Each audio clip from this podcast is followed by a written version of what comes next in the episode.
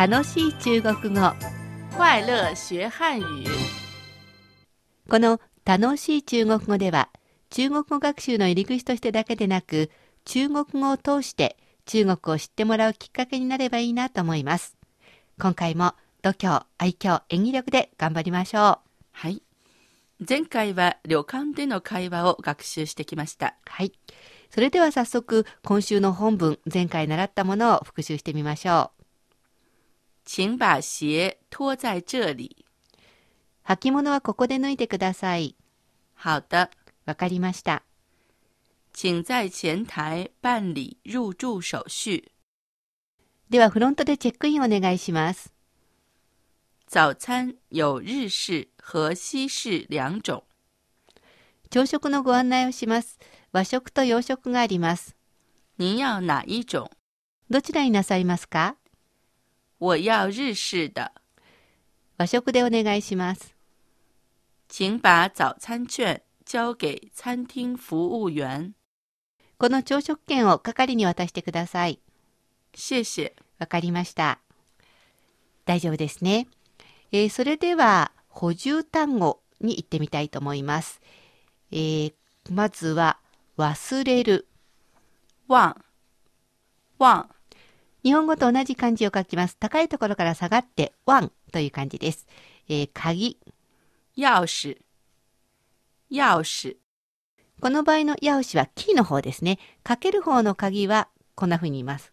锁锁持ち歩ける鍵の方がヤオシ、えーそしてかけられる方の方がスオ、鎖という字になりますけれど、日本語では両方とも鍵になりますけれど、中国は区別がありますので気をつけてください。次はお財布。钱包钱包チェンは銭という字を書きます。バオは包む、銭を包むものですから、財布ですね。続いてパスポート。护照护照保は保護の語という字ですね。看護婦さんの看護の語という字です。照は照らすという字を書きます。護照、パスポートです。そして帽子。帽子帽子漢字は一緒です。マオズの図を言うとき、口がうの口にならないように、いの口になるようにやってみてください。マオズ。そしてコート。外套外套日本語でも昔コートのことを街灯なんて言いましたよね。その街灯という字を書きます。発音は外套外套それでは練習してみたいと思います。置き換え練習です。では補充単語を请把早餐券交给餐厅服務員と置き換えて練習してみましょう。はい。今回は早餐券と補充単語を交给餐厅服務員のところを忘在房間里に置き換えて何々を部屋に忘れましたで練習してみましょう。はい。えーつまり、ば、何々、忘在房间里ということになりますね。はい。えーそれではまず、鍵を部屋に忘れました。どうぞ。把钥匙忘在房间里了。把钥匙忘在房间里了。財布を部屋に忘れました。把钱包忘在房间里了。把钱包忘在房间里了。パスポートを部屋に忘れました。把护照忘在房间里了。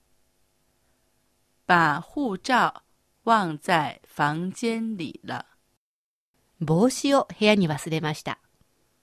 把帽子忘在房间里了。把帽子忘在房间里了。コートを部屋に忘れました。把外套忘在房间里了。把外套忘在房间里了。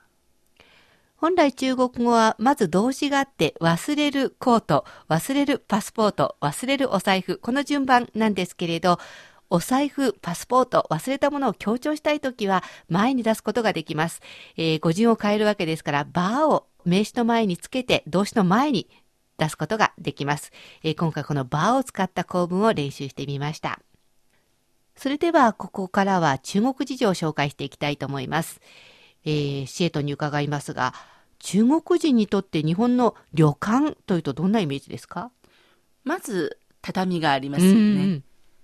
えーそれに、まあ、まず靴を脱いで履いて、えー座って食事をするうんうんという感じになるでしょう。ああその座ってというのは畳に座るってことですよね。はい。靴を脱いで畳に座るっていう動作は中国ではない動作ですけど、そういうのどんな感じですかね？そうですね。まあ、異文化を味わうということで、あの、結構みんな楽しんで、こうんう、心見ているんじゃないかと思います。でも実際正座してみたら足が痛くなっちゃったなんて中国人も多いんじゃないですか？あ、それは確かうんにそうですね。だから、多分、あの、座ってしばらくしたら、足を伸ばしてうん、こう、転がるようになるんじゃないかと思います。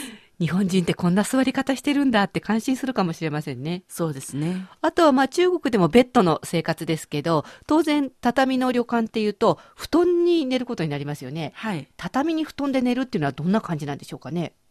うん、まあ、一応ベッドなんですけれども、たまに友達の家に行ったら、こう、余分のベッドがなくて、床にシートとか敷いて、そのまま、その床に寝ることもありますから、うんそんなには違和感はないと思います。なるほど。